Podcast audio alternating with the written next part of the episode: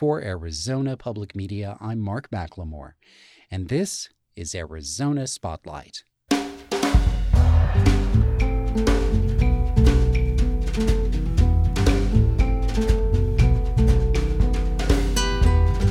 Coming up, a conversation with Fenton Johnson, the author of At the Center of All Beauty Solitude and the Creative Life.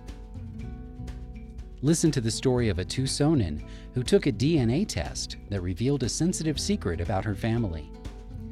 And a pair of personal essays about the changes that living through the pandemic has caused, from emotional turmoil to making major life decisions now instead of later. Those stories are next on Arizona Spotlight.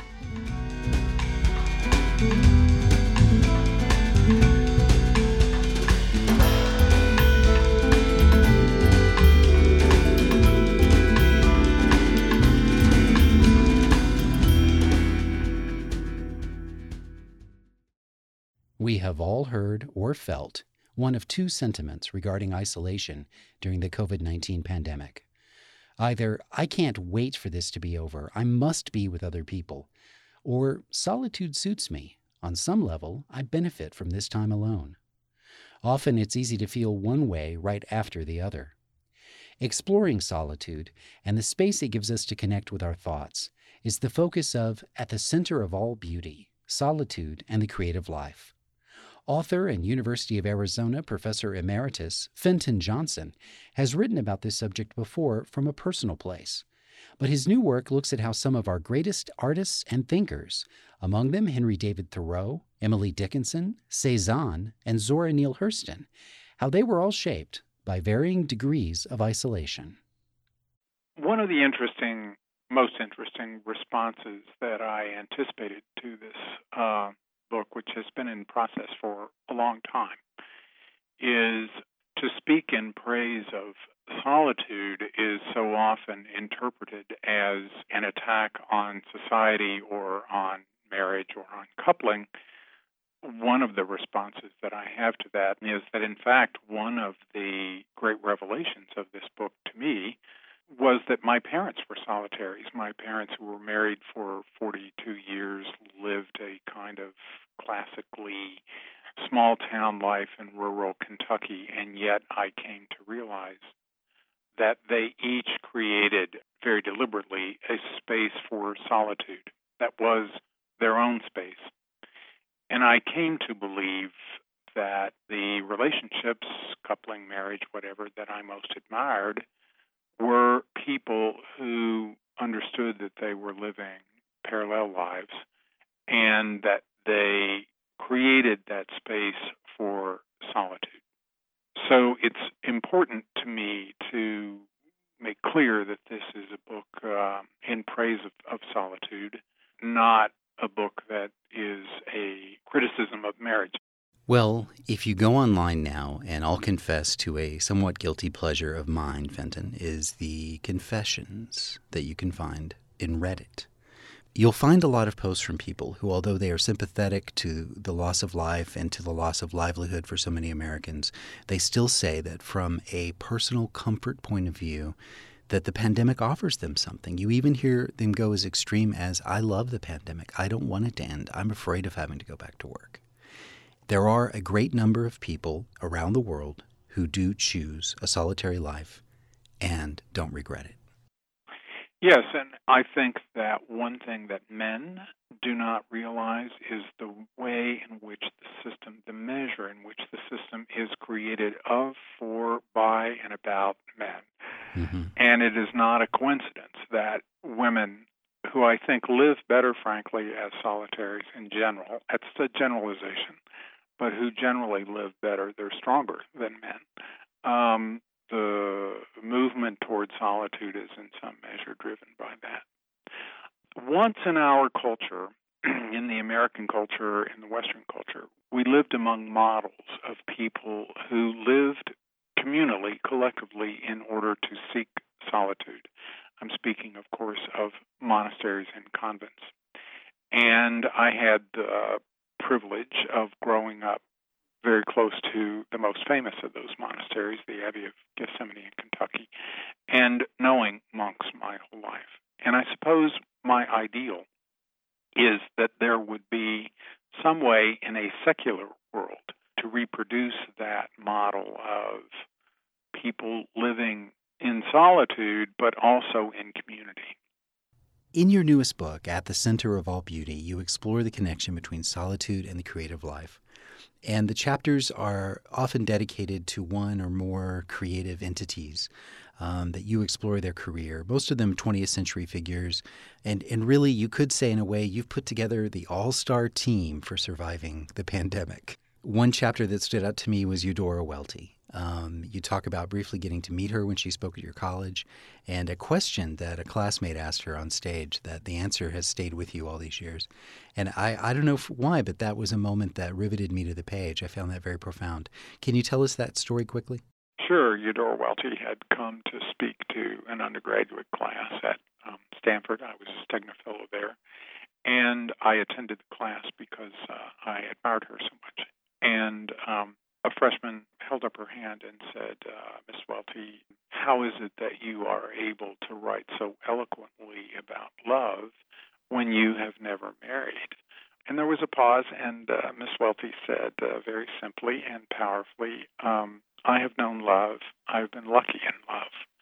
All the people who influenced me, I could have chosen other people, of course. Why did I choose these people? These people chose me when I was writing about them these creative call um, solitaries.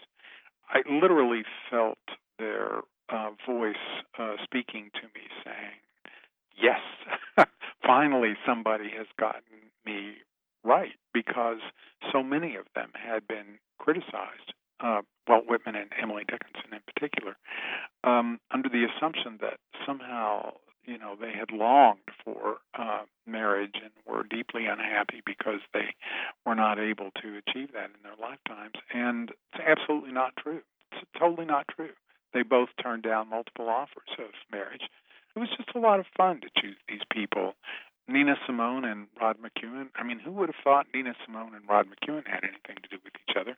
And who would have thought that Rod McKuen, the poet everyone loved to hate, turns out to be a really interesting and extraordinary character. Still, maybe not such a great poet, but still a, a really fascinating man.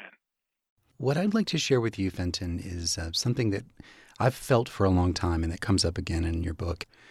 I think you make a very valuable case for this as being um, something that we need to consider bringing back into our culture, and that is alternative ways of being happy. We have a society in which we allow everybody to fall through the holes in the net. If you're not spending and making money, you are useless. So that's what we need to work on changing. And my idea for that is friendship. We devalue friendship as a necessary quality in our lives. Friends are decorations to the married couple rather than essential aspects of their lives. And we're the first, you, as you just pointed out, we're virtually the first society that would make that mistake, that would set up conventional marriage as the goal rather than the virtue that we call friendship as the goal. And the last chapter is a kind of plea for valuing friendship because, in my experience, it is, in fact, solitaries who most value friendship because it is so important to us in maintaining our connections to community even as we live alone. If you would like to hear more of this conversation, visit the Arizona Spotlight page at azpm.org. Fenton Johnson is the author of At the Center of All Beauty Solitude and the Creative Life, published by Norton.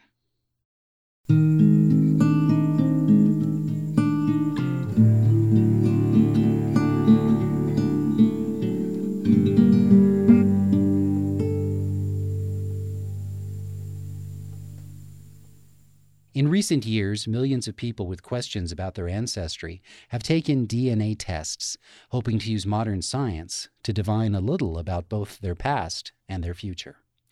For one Tucson resident, a DNA test she took for medical reasons opened up a surprising situation that left her with more questions than answers. But as Tony Paniagua reports, It's also created a chance for healing and a new sense of family. Judy Ben Asher is a filmmaker and documentarian from Tucson. She's curious about the world and its people and seizes opportunities to learn more about them, whether she's living in our neighboring state of California or visiting distant lands. I graduated high school and joined the Israeli army, and then I, I'm um, as a volunteer, and then I moved to Jamaica and uh, moved to LA for acting and directing and film, and film has, has been my baby, and it's been great. In 2011, she got married to the person she describes as the man of her dreams. My husband is one of the funniest people on the planet, so I'm blessed that I have someone who makes me laugh on a daily basis at my house.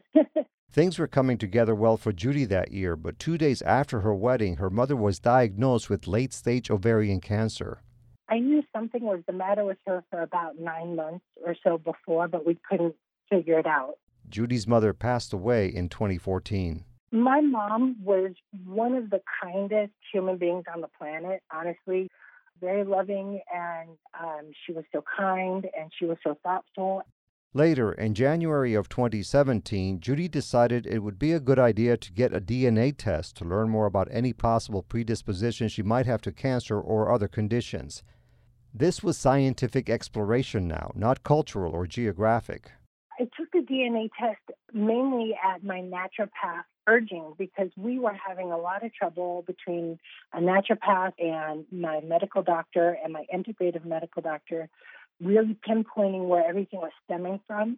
And that was going to give me a little more insight into um, family history to see if there was something going on in there that we were not finding. So it's sort of a deeper dive into your health history.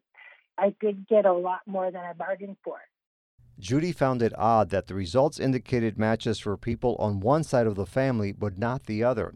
That could have been because those family members had not taken the 23andMe DNA test, so she started asking around and encouraging them to do so. I kept explaining how cool it is and how much you can learn about your family's history from so far back. And what I stumbled onto is that I am actually not even related to my dad. I had no one on my father's side. But other people did come up as relatives. A man and his three sons who had lived near Judy and her family in the 1960s and 70s. Her mother had had an affair with their father. I am an Arnoff.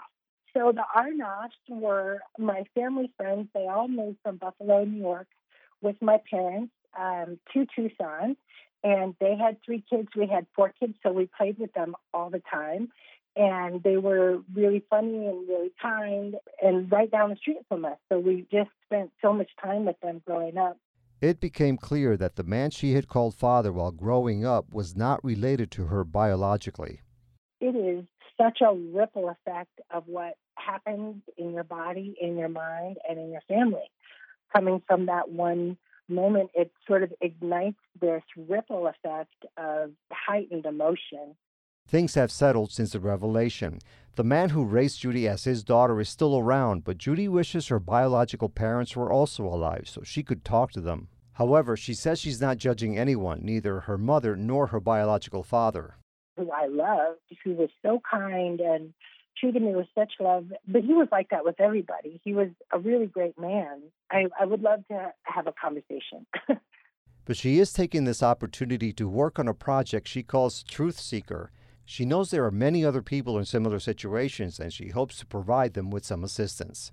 As an adult child, it's tricky to navigate these waters and so grateful I've been doing this as part of a film because I can I can document what's happening so that other people in my position will have sort of a roadmap because we really don't have one. And my mission in life is to create a space for community to heal anybody who's having an identity level trauma because this is trauma when this happens. And it's not just trauma to us, the people that discover their DNA, it's traumatic for everyone. That healing, Judy says, has been happening in her life, even as her perception of family has expanded. She has her original siblings, plus three new brothers whom she already knew well as childhood friends. And what about a father? She says there are two of them that she loves and respects. She decided to move to Tucson to help the man who raised her and be by his side. His 89th birthday is next month.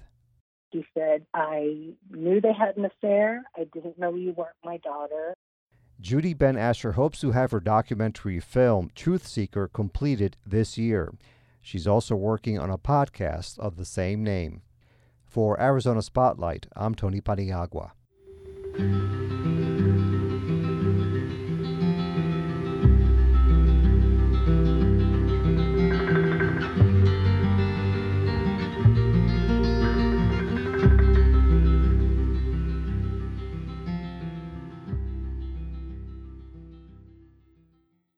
Right now, many of us are looking forward to what the new normal might bring. I feel I can safely say that parts of our current normal are isolation fatigue, erratic sleep, and emotional mood swings. Our next storyteller, Danny Cropper, spent the last eight weeks of her final year in college in quarantine at her parents' house in Gold Canyon. During that time, she recorded an audio journal, and here are some excerpts we really should be also cleaning our bags off like once we're done. I mean, we probably should be doing that anyway. That's my sister Kendall and my brother in law Alec on a FaceTime call on March 31st. Not only is this my current way of talking to them face to face, but our conversations now include deciding if we should disinfect grocery bags and whether we should leave packages outside for 24 hours and yes, the exciting and now monumental discovery of hand sanitizer underneath their kitchen sink. Yeah, a whole bottle. We have a whole bottle set for life. I filled up my little. Now that I don't go to class anymore, I wake up each morning, usually way later than I should, sit outside with some coffee, do some homework, jump on Zoom every now and then, eat dinner, and fall asleep anywhere from 2 a.m. to 4 a.m. Then I wake up and do it all over again. One thing I've been reminded of during all of this is how possible it is to experience a range of emotions all at once. And when you try to document yourself during a pandemic, you're bound to capture more than one of them. okay, I promise that I coughed away from my microphone. Um, and I will definitely be sure to wash my hands. It is approximately 3:54 a.m. March 26th. And one person in particular that I'm really missing is my grandma, um, my mom's mom. And I have been unable to see her for quite some time, specifically because I am sick myself. And right before my cold got bad, um, and right before this whole thing really blew up, my grandma came over here for dinner. And my mom, just a little bit earlier in the day, had said something like, Yeah, I don't think we should really be hugging our grandparents. I think my symptoms were so mild, I didn't even think I had anything at that point. So I gave her a hug. And a couple days later, I just remember feeling so sick. I just got so scared all of a sudden. I immediately started playing out the worst in my head.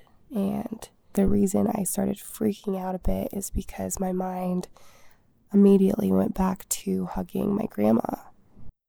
That was one of the first days that this all started sinking in for me. As soon as my mind went to that place, I just felt anxious and scared and upset with myself. I'm not sick anymore and my grandma's okay, but there was another night in March when I couldn't sleep and I found myself just reflecting on everything again. This is sort of where the whole range of emotions thing comes in. So it is day blank in quarantine. I have officially lost count. I was listening to my recordings so far and I felt like I was depressing myself. And I don't want to depress anyone who hears this. I think feelings of sadness and fear and anxiety are real and valid. But I also think it's important to give credit to the good times and the laughs and the little things that still make us happy, especially if we're lucky enough to still have those. Right now, I am thankful for my home and my family. Um, I'm thankful that they're safe and healthy. I'm thankful for my dogs and funny movies.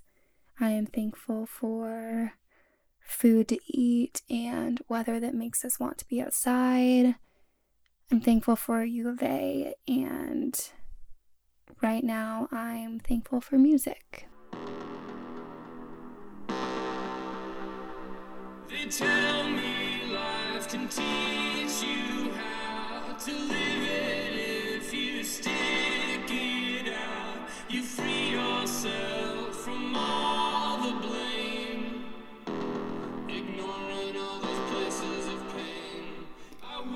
This song is called Just Life, and I've been listening to it over and over and watching this lyric video for it that just flashes all of these different images and clips of life, like sea turtles swimming in the ocean, and marathon runners, and people holding hands and dancing at concerts, or little kids playing, and a whale just flying out of the water.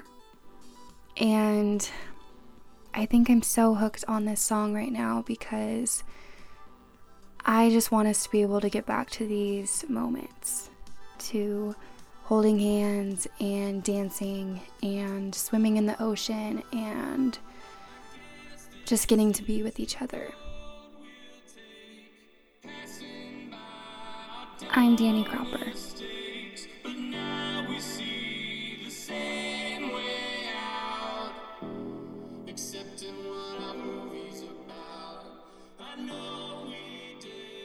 Danny Cropper graduated earlier this month with her degree in journalism. While her essay reflected what it's like to be quarantined at home, for others, that's not an option. Next, we'll hear from Alisa Ivanitskaya, the assistant producer of this show. She's a Fulbright scholar from Russia, studying at the U of A, who was supposed to return home after graduation. But with international air travel halted during the pandemic, she's been forced to make other plans.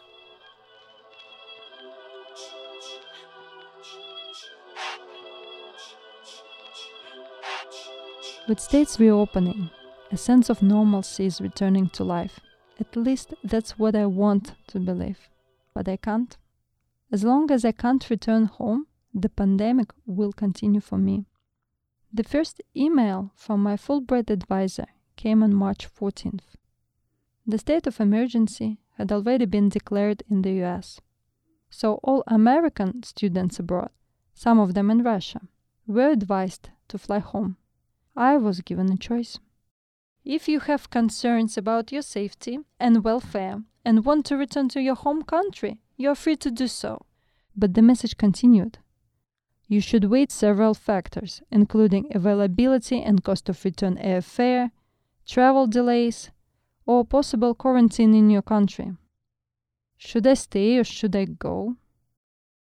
That day in March, the number of confirmed cases in the US was 1,634. In Russia, it was only 34. Both countries were canceling events and promoting social distancing with new measures introduced every day. Some of my friends preferred to go. Alexei, a composer who studied in the Midwest, flew to St. Petersburg a week after this email from Fulbright. His campus was closing, and students were asked to leave the dorms. Elena, an English teacher from Michigan, was afraid that she would not be able to return home in May, so she decided to go immediately, even though for her it meant two weeks of quarantine upon arrival. She rented an apartment in her hometown in Russia to stay separate from her family. What options did I have? My classes were online, but I didn't feel I could go to Russia at the time. I had an internship in the US and an apartment lease till the end of May. In Russia, I had no place to live and very limited opportunities to find a job during the pandemic. Also in March, I hoped that the pandemic would be over by the end of May. There were other bonuses to staying here. The blue skies and blooming cacti of Tucson were better than the melting snow and gray sky of Moscow. So I stayed motivated by my self interest. But during the pandemic, I've learned something about altruism. Being a foreigner in the US gave me a unique look at two societies. Usually, when something bad happens in my home community, I feel so involved and overwhelmed that I notice only struggles and suffering and feel powerless. Good deeds, glimpses of hope, are out of my focus. But this spring, I've seen not only people losing jobs, but also landlords who send out letters offering rent assistance. People who donated masks, food, and money to support those in need. Neighbors who left a roll of toilet paper, or even once a bag of apples left on campus for others to take. The same has happened in Russia. My friends donate money and feed the doctors who fight the pandemic. They support local businesses and deliver food to their senior neighbors. The pandemic is not only shared trauma, but also a shared experience of solidarity and kindness, whether in Moscow or here in Tucson. For Arizona Spotlight, I am Alisa Ivanitskaya.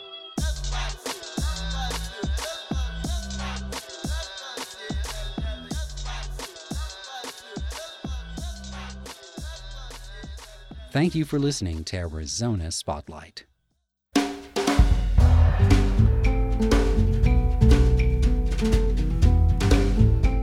This show originates from the AZPM radio studios.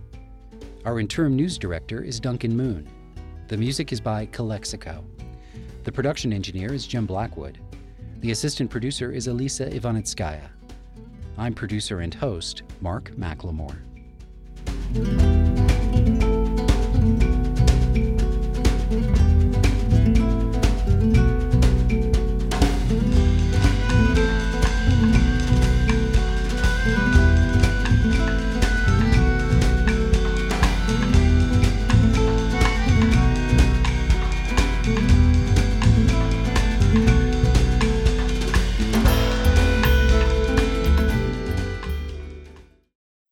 Arizona Public Media's original programming is made possible in part by the Community Service Grant from the Corporation for Public Broadcasting.